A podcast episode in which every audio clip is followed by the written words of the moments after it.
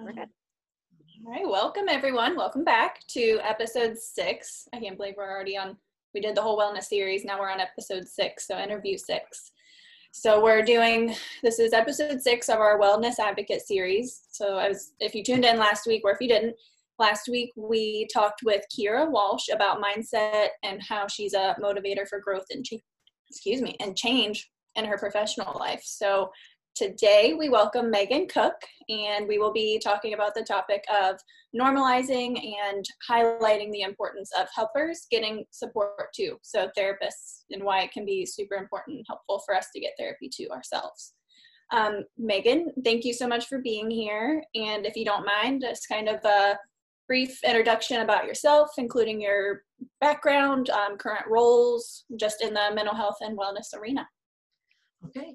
Yes, thank you um, both for having me. I was really excited uh, to be here today to talk about this topic because it's such an important topic, and um, I don't think we talk about it enough. Um, mm-hmm. so um, I'm really excited. Um, my name is Meghan Cook. I'm a licensed independent social worker with a supervisory credential and also a licensed independent chemical de- um, dependency counselor. I've been in the field of social work for about 10 years. Um, my primary work has been in the um, community corrections um, area um, where I provide um, alcohol and drug treatment. Um, we've evolved to even, of course, include mental health treatment, those types of things. but I started out as a, a counselor, a clinician, doing intensive outpatient treatment, uh, individual counseling assessments, and then I moved um, gradually um, where I've been into more of a leadership type of role. So now I provide clinical and administrative supervision, um, as well as some training supervision. And I do, uh, evolving with the times and what's going on in the world, I do provide um, part time um, contract work telehealth uh, uh, therapy to uh, clients, uh, mental health. Things. I love it. So, um, so that's my primary work, and so I've definitely um, had my share of experience and and just um, knowing when to know myself and when I need to reach out for help, and um, being aware of uh, you know um, when I'm leaving myself vulnerable, when I'm putting myself in a place where um, I might not be able to meet my clients' needs if I'm not able to function uh, correctly myself. So, uh, so that's definitely been uh, something I've learned over the years is that you need to take care of yourself first if you're going to take care of your clients. So. Yes. Okay. So you mentioned, you know, you kind of provide supervision, which is amazing. Meghan was like my first supervisor. Well, not Meghan was my first like clinical supervisor. So we've come so yeah. far since then. yeah. Um, and how do you think that supervision specifically has changed of your clinicians since COVID? Oh wow! And this is something as I uh, when I was thinking about this podcast, and I was kind of jotting some things down, and so much. Um, I didn't think at first initially there, you know, I was like, okay, there'd be a couple maybe changes here or there, but as I kind of got to writing and thinking about it, it's changed a lot. I mean, first and foremost, telehealth. Um, you were providing telehealth therapy before it was very limited. We didn't um, we didn't have you know kind of the protocol and procedures put into place to do telehealth clinicians weren't necessarily trained on that. Uh, so um, telehealth uh, for sure. So um, not only was it like you know how it just happened like uh, like in a week you know it was like everything shutting down. And so for us um, for myself it, it, was really you know kind of just taking the time um, to take a few deep breaths and realize that nobody really knows what's going on. We're all going to be learning and growing together in this. And so I had to kind of disperse that and really work with my clinicians to understand that that okay, we're going to get you in some trainings. We're going to walk with you through this different um, through these challenges, through these uh, this experience. Because a lot of them were a little bit fearful of what is telehealth. I, they don't they didn't really do it much before. So we did some trainings with them. Um, you know, just more hands on um, trying to get them comfortable. Um, so some ongoing observations and things like that that we did and we talked about and there's a protocol we had to establish with etiquette telehealth etiquette how do you communicate uh, to your clients um, what we're doing so first of all i had to we as clinicians had to understand telehealth the telehealth etiquette and then you're learning and then you're trying to teach the clients and uh, that's a challenge within, within itself too. Tons of you know fun, uh, funny stories uh, with learning through this. Um, yeah, I think I'm we sure you a whole episode on something like that. Yes, mm-hmm. yes. You know, so Megan, you could have joined us from from the toilet today, right? That would have been. I could have done that. Put a little background in the back. I mean, maybe you know, right. get a little uh, the uh, you know, what like in a forest or something. I don't know. yeah. you know but, but, oh yeah, I've heard those stories too. Like you said, Amanda. The uh, it's funny. Yeah, clients we've had, you know, in Walmart, grocery shopping, oh, laying in their beds with the with yeah you can you know your imagination um, you know even in meetings like even even in um, different work meetings i've been in there's been a couple situations where you know i, I kind of felt bad for a couple of people. I was like, oh, make sure you you know your camera's on. So yeah, this has been a, a definitely with our client and our, our population, it's been a challenge because there are some clients that I work with that, you know, they're not appropriate. You wouldn't normally have them be appropriate for telehealth. And mm-hmm. and so again, yeah, it's like teaching and and just trying to navigate through all of that is how do we adjust and modify our practices to best meet the client's needs it's better than nothing um, not giving them any treatment. So um, you know we had to adjust and modify things. And so definitely um, the first point there uh, with how supervision has changed is definitely the telehealth and um, and all of that. So some some funny situations uh, for sure that have happened.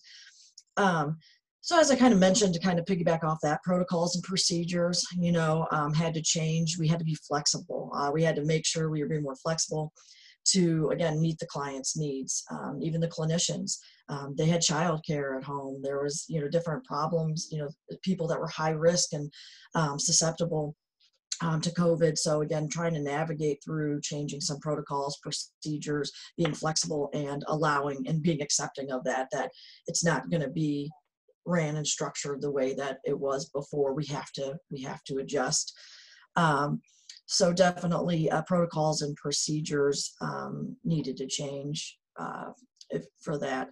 Um, and of course i you know i have to mention this you know the increased anxiety um, of masks no masks masks gloves no gloves. Because in the beginning we didn't have a protocol again into place. It was just we're working from home um, you know we're not going to be doing in-person counseling anymore. We can't do that. We're, you know, we're, we don't know what to do with that. Um, so again, with the wine and listening to that, being aware of what's going on and knowing how do we change our, our protocols and procedures based on what was going on in the world. So that fear and that anxiety of what's going to be, what's going to change tomorrow, what's going to happen tomorrow. Um, and so that that was definitely a challenge as well for me. And again, being a supervisor, you got to kind of got to have your own you know you have to be able to it's i don't know i think it's kind of like I, I, hate to you know kind of reference it to like being a parent you know you have to be the one in control. Because if you're if you're not um, in not if you're not in control or if you don't have um, if you're not able to manage your own emotions and your way of coping with what's going on in the situation that's going to feed off your staff. That's going to feed off you know your kids. So it's really important that i had to be very self-aware in in their feelings of just being more cognizant of how are they doing? Um, let me check in with them more. What are what are they doing for self-care? So i had to increase the amount of times we met. We usually do group supervision each monday and um, i increased that to two times a week there for a while because of all the different changes that were happening so rapidly. Um, it, it was just so many questions all the time and so again i had to kind of manage my own emotions and anxiety to really just take a deep breath and say, okay, yeah, let me look into that. Let me let me figure that out. Let me modify that. Let me see what we can do in this area. so um, definitely the increased anxiety and, managing not only my own emotions but trying to navigate and work with my staffs as well um, was challenging uh, definitely for sure because there was moments where you know they want the answer now and i get that and that's part of that anxiety so um, we did we talked a lot about self-care and what they were doing for themselves um, and again increasing activities we did together as a, as a team. We would do lunches together just to debrief and you know not talk really even just about covid just kind of just talk about what we did on our weekends what we want to do how we're doing things like that. So meghan uh, on that topic of feelings i have an additional question that i didn't plan for um, but I'm, we're we're gonna make the audience wait, and when we come back from this break, we're gonna talk a little bit about more about feelings. Okay. All right.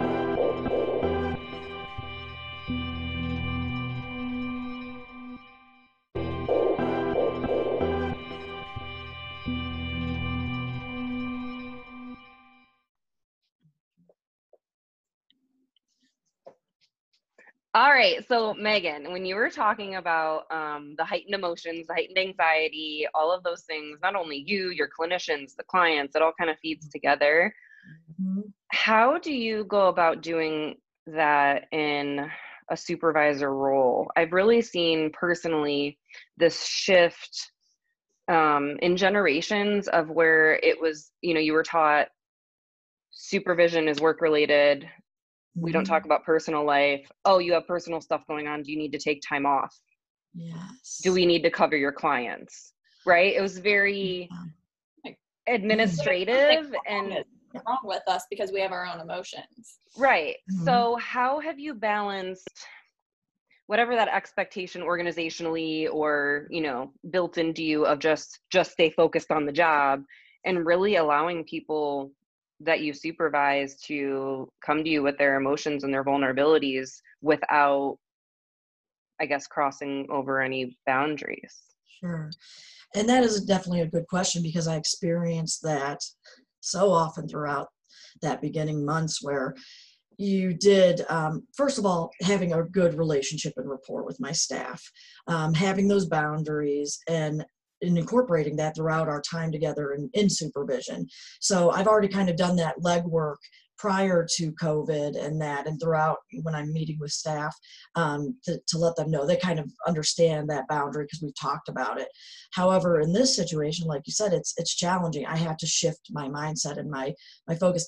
I I never ask I, I won't ask more details than a clinician will provide to me, but if they've provided me information, I might check in on that. Or so I, I, don't ever cross that line where I feel like, well, tell me about this, that, and the other, unless they've already said something to me about it.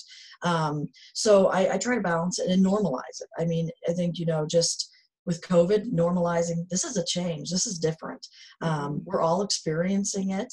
Um, it's something we all can relate to. Um, so um, just kind of focusing objectively a little bit more on um, on what is going on in the world and and normalizing again we're all experiencing anxiety. And again they, they voice that stuff to me too um, in the supervisions and you know about their work and their productivity you know what are we going to do? Like how do we do this? And so i worked with them.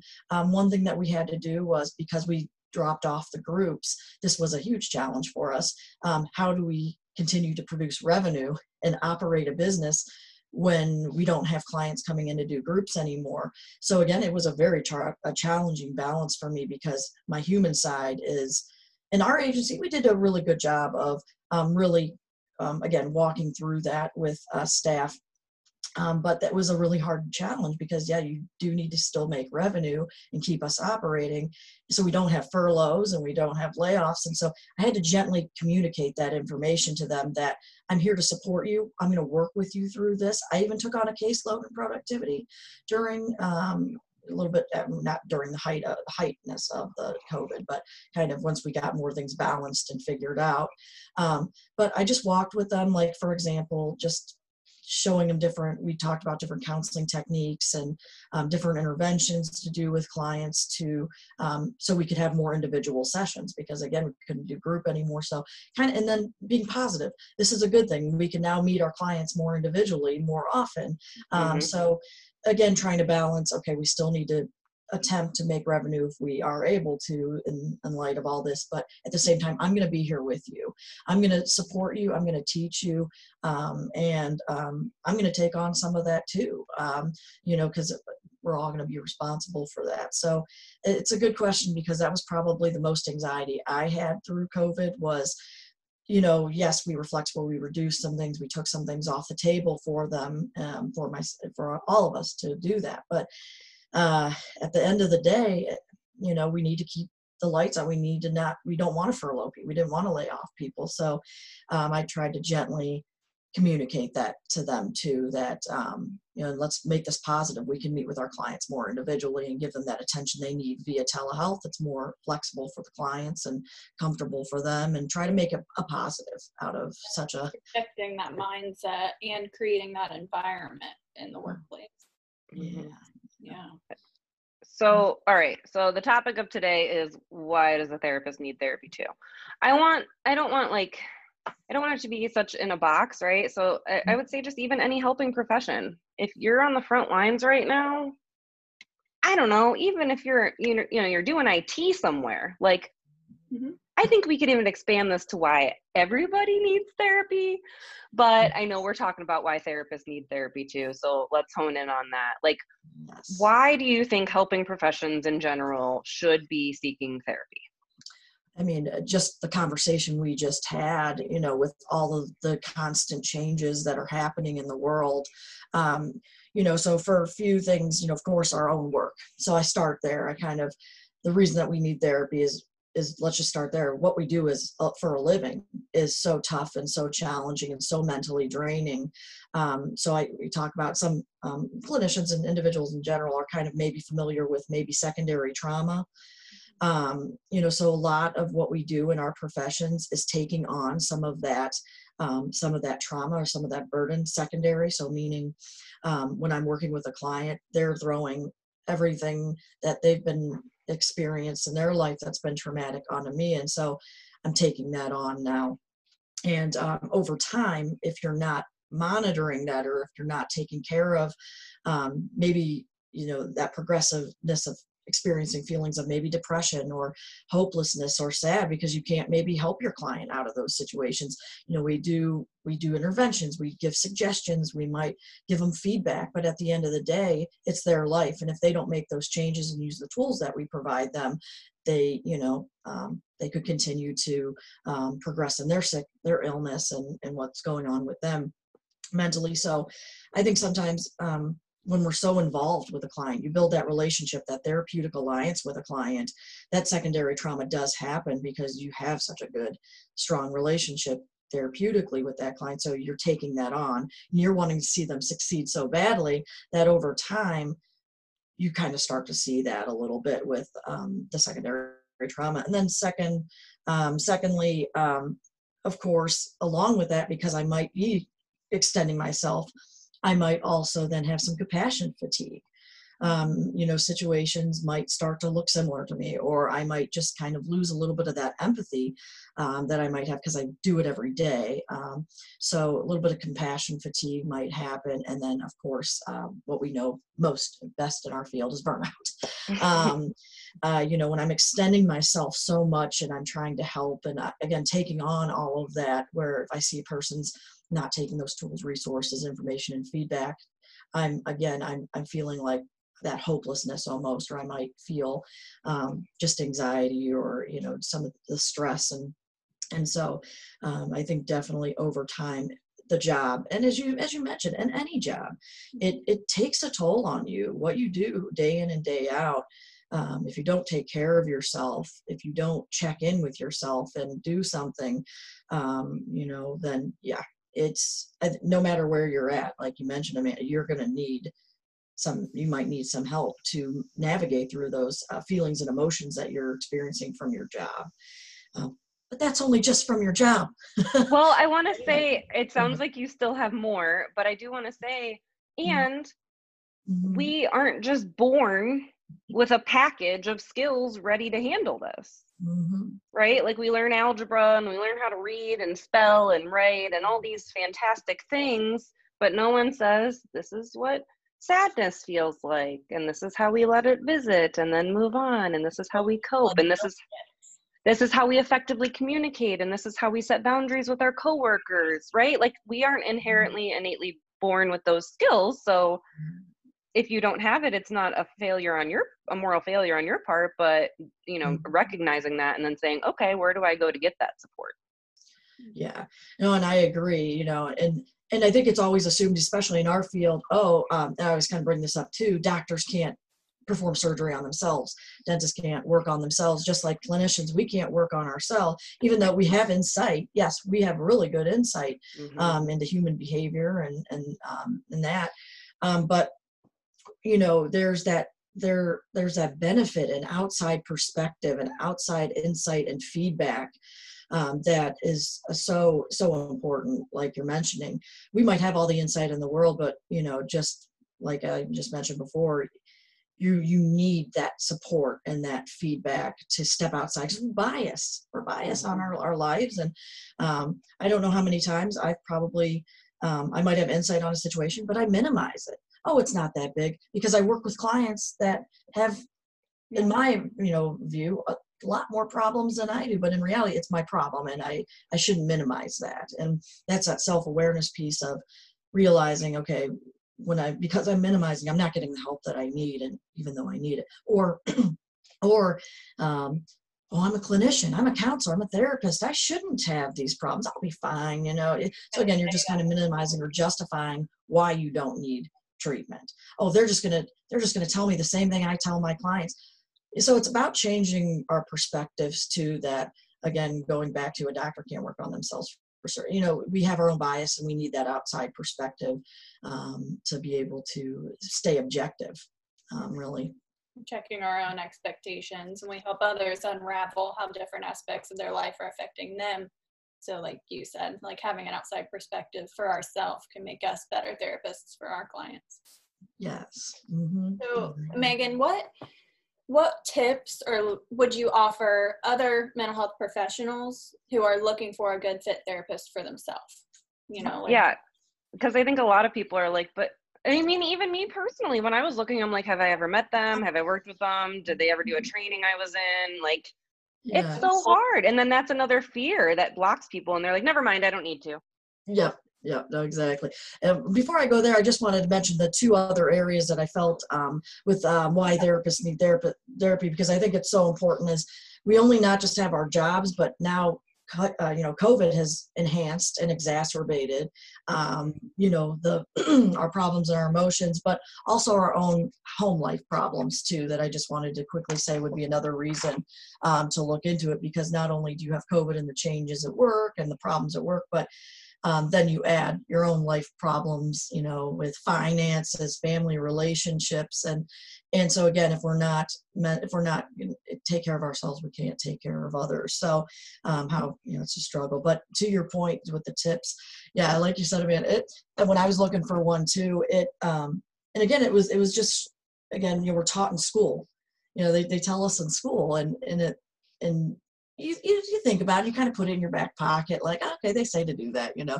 But but I think it's not until you gain the experience and you're in the field that you realize, oh wow, they they were right all along. like you really need to see yourself.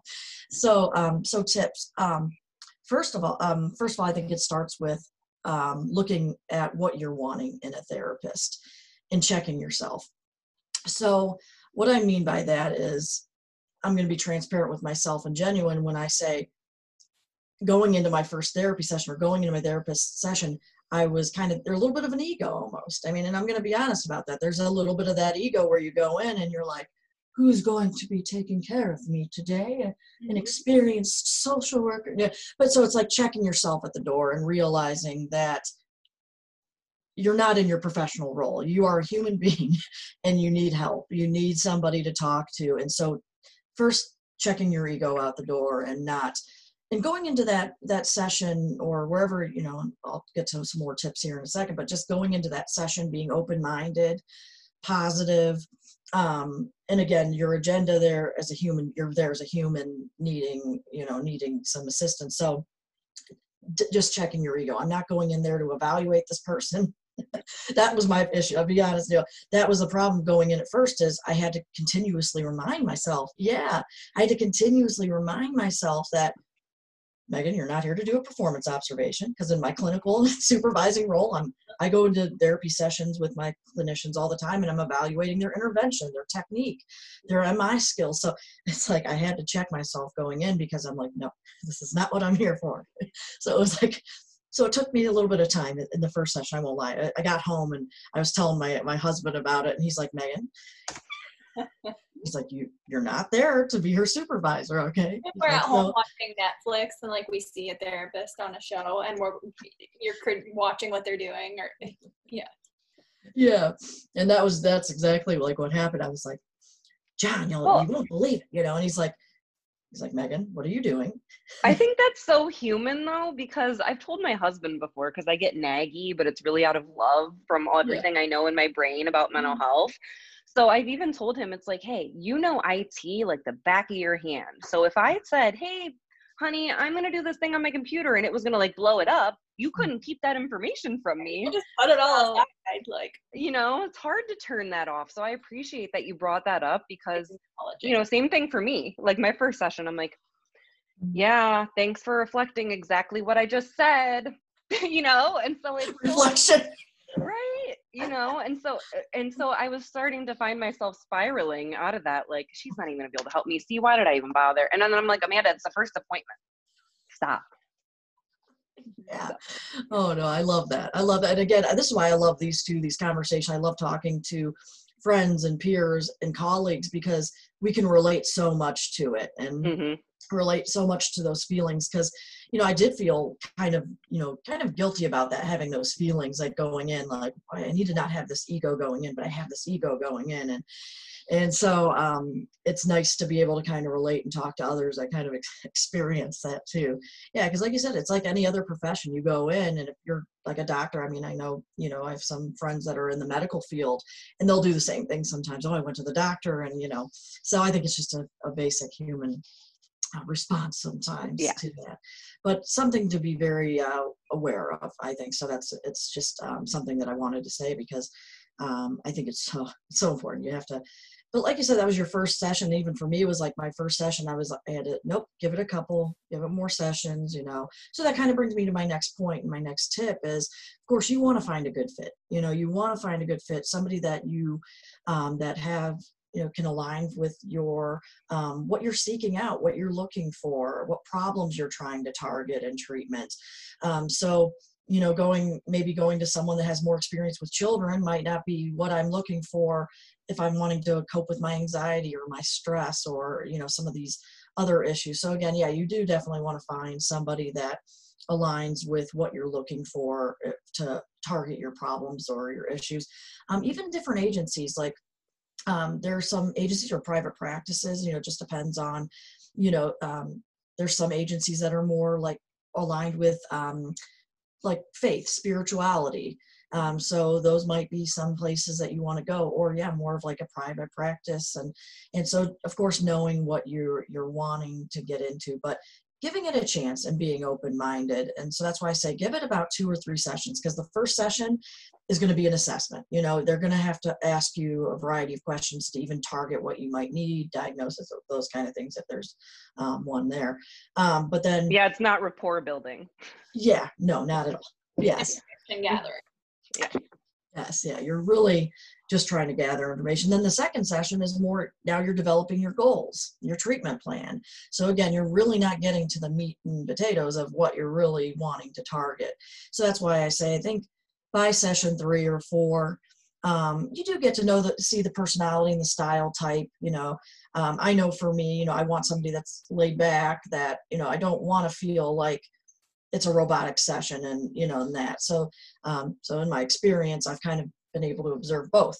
Um, you know i uh, one was and again she did have a little bit more experience. So i think maybe as maybe an experienced clinician that might be but that's not always the case. So could be somebody new in the field. So i don't want to say oh because you're a therapist you need to go to somebody experienced. I think it's just based on your level um, of counselor or you know where you're at um, in your experience. I know for me and just having both i prefer more of an experienced person um, just because with the other with the other one i kind of felt it was more robotic um, I felt that it was more and not as ingenuine, but I, I, understand that person is probably learning or whatever's going on. So again, my my uh, evaluation. So you know, so I got to stop there. But um, but again, I mean, I think for me, I was looking at you know, am I comfortable talking to this person? Do I feel like I'm going to get what I need? And just in the approaches.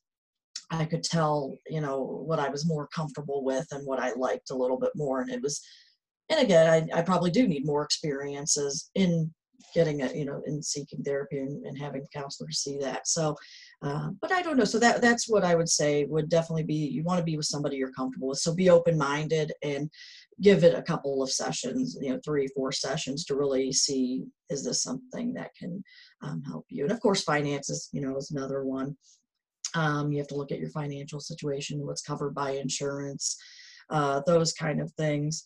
Um, I was gonna say, uh, just as a response to that, Meghan, it's Yeah. funny because you kind of like know what you want in your head. Like I always say, like I would never see anyone other than a social worker because I'm a social worker and I hang out with social workers and I really like us. Okay, yes, right. and then you know I ended up with somebody that's not a social worker at all. She's an MFT and she you know has her doctorate. And for what I needed at the time, her Mhm. bio and her experience fits me. So I'll say like to that point be flexible like you might have a certain image in your mind but don't just discount people because of one quick you know decision I think it could be helpful to sit down and write just like a a list, like of you know, on your gut instincts of what like qualities and maybe less about qualification, but about you know qualities and or specialties and and that kind of stuff could be helpful to just get it out of our own head. hmm Yeah, and, and I like that because my two experiences, my experiences have been with uh, LPCs. Um, Mhm. so, like you said, it wasn't with a social worker. So, yeah, um, I like that you say that. You know, and and it's just about being open-minded and realizing we're humans and we're what we're looking for.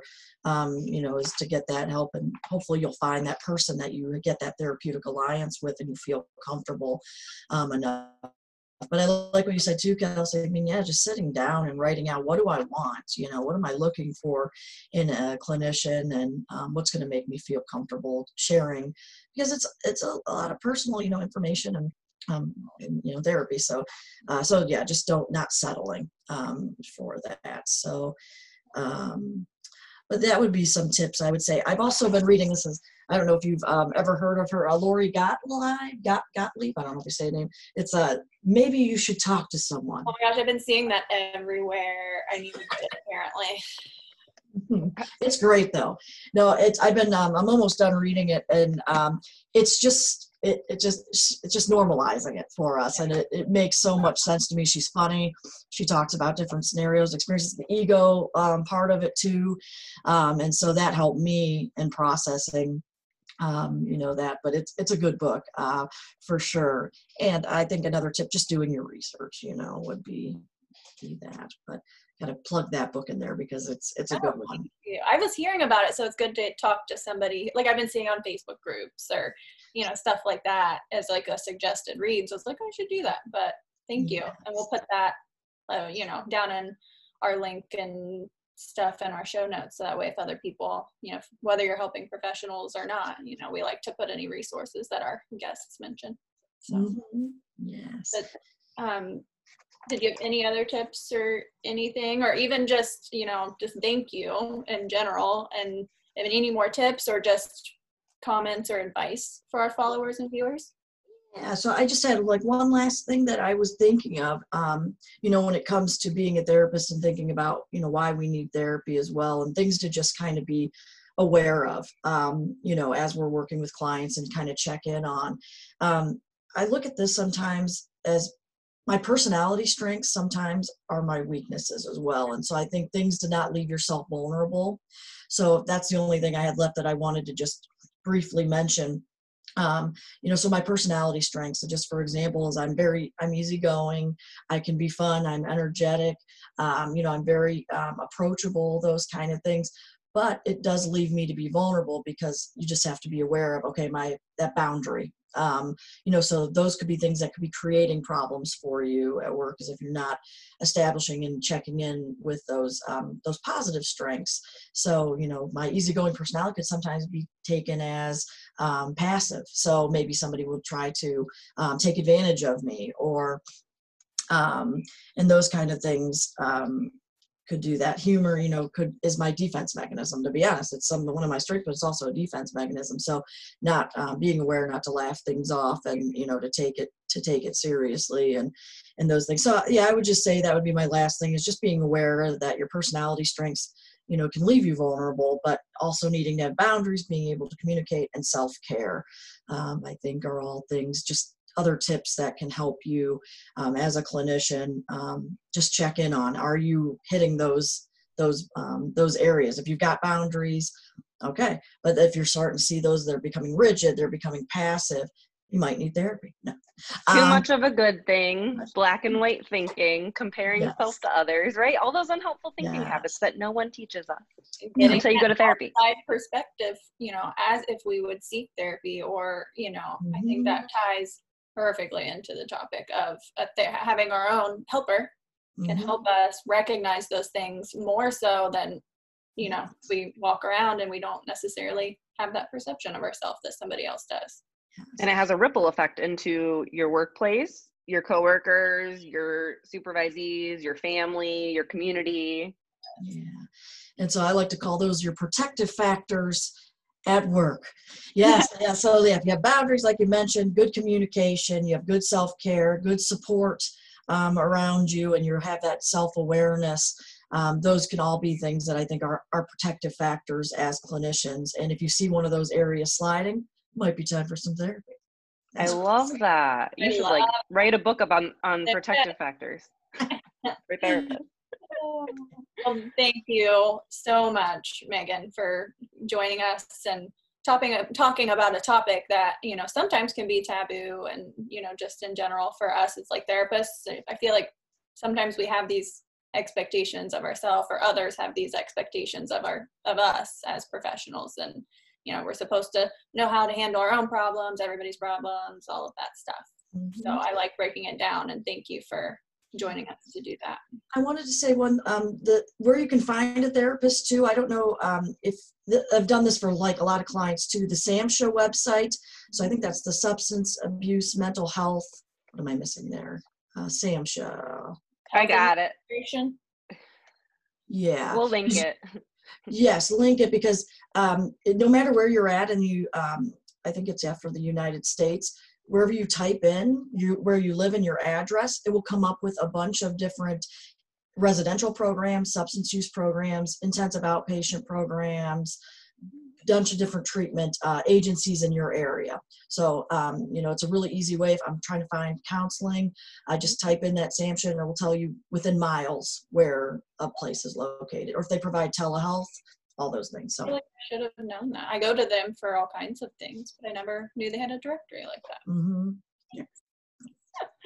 So just thanks everyone, listeners, viewers, for joining us today. Make sure you turn, tune in next week because we'll be chatting with Jenna. She is a licensed professional counselor, a trauma specialist, and an art therapist. So she uses art and mindfulness as a big foundation for her wellness work. So that's what we'll be tuning in for next week, the topic. So, but thank you, Meghan, so much for joining us and talking about such an important topic.